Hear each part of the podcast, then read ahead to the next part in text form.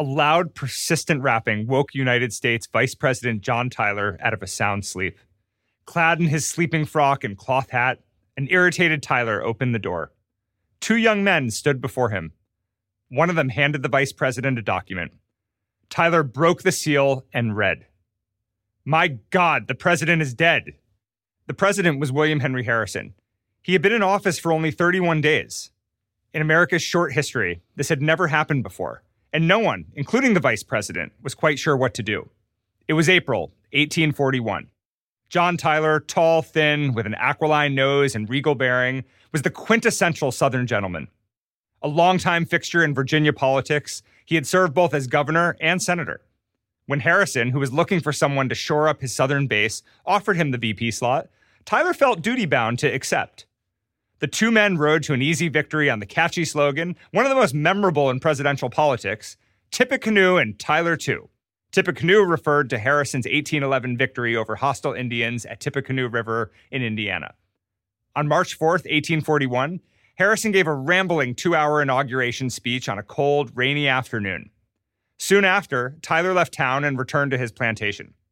He figured he could be vice president there just as well as he could in Washington and a lot more comfortable. It was at Tyler's plantation that the messengers had delivered their fateful news. When Tyler arrived in the nation's capital, the only person who assumed that he was now president was Tyler. Here's why. Article 2 of the Constitution reads as follows In case of the removal of the president from office, or of his death, resignation, or inability to discharge the powers and duties of the said office, the same shall devolve on the vice president.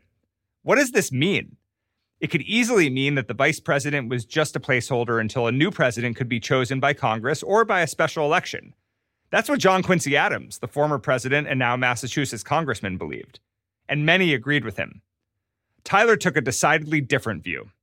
If possession is nine tenths of the law, Tyler had possession. And he wasn't going to let go. Thus, an historical precedent was forever established. In the event of the death of the president, the vice president serves out the remaining term. We take this smooth transition for granted now, but only because of what Tyler did. His first crisis solved, he immediately stepped into another. Tyler was a member of the Whig Party.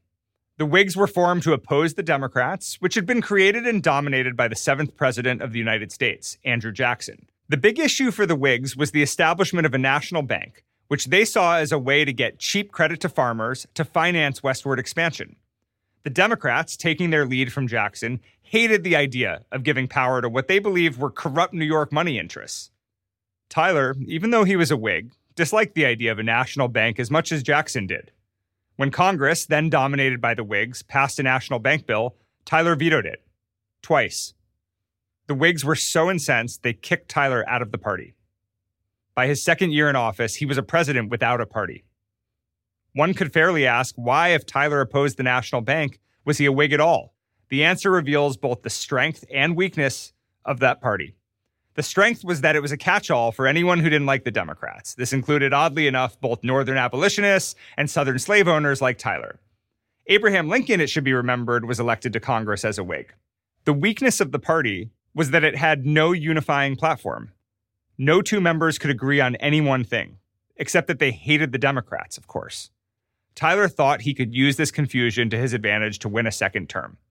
His plan depended on achieving one enormous goal bringing the Lone Star Republic of Texas into the United States.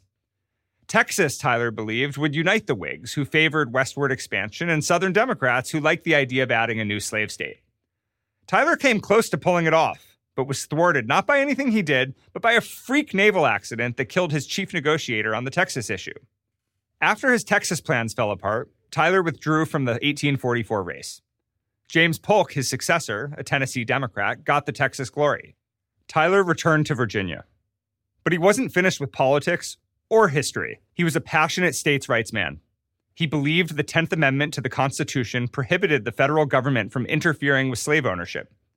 Ultimately, he supported secession. In 1861, he was elected to the Congress of the Confederate States. He died a year later a traitor to the Union, his legacy forever tarnished. I'm Jared Cohen, author of Accidental Presidents Eight Men Who Changed America for Prager University.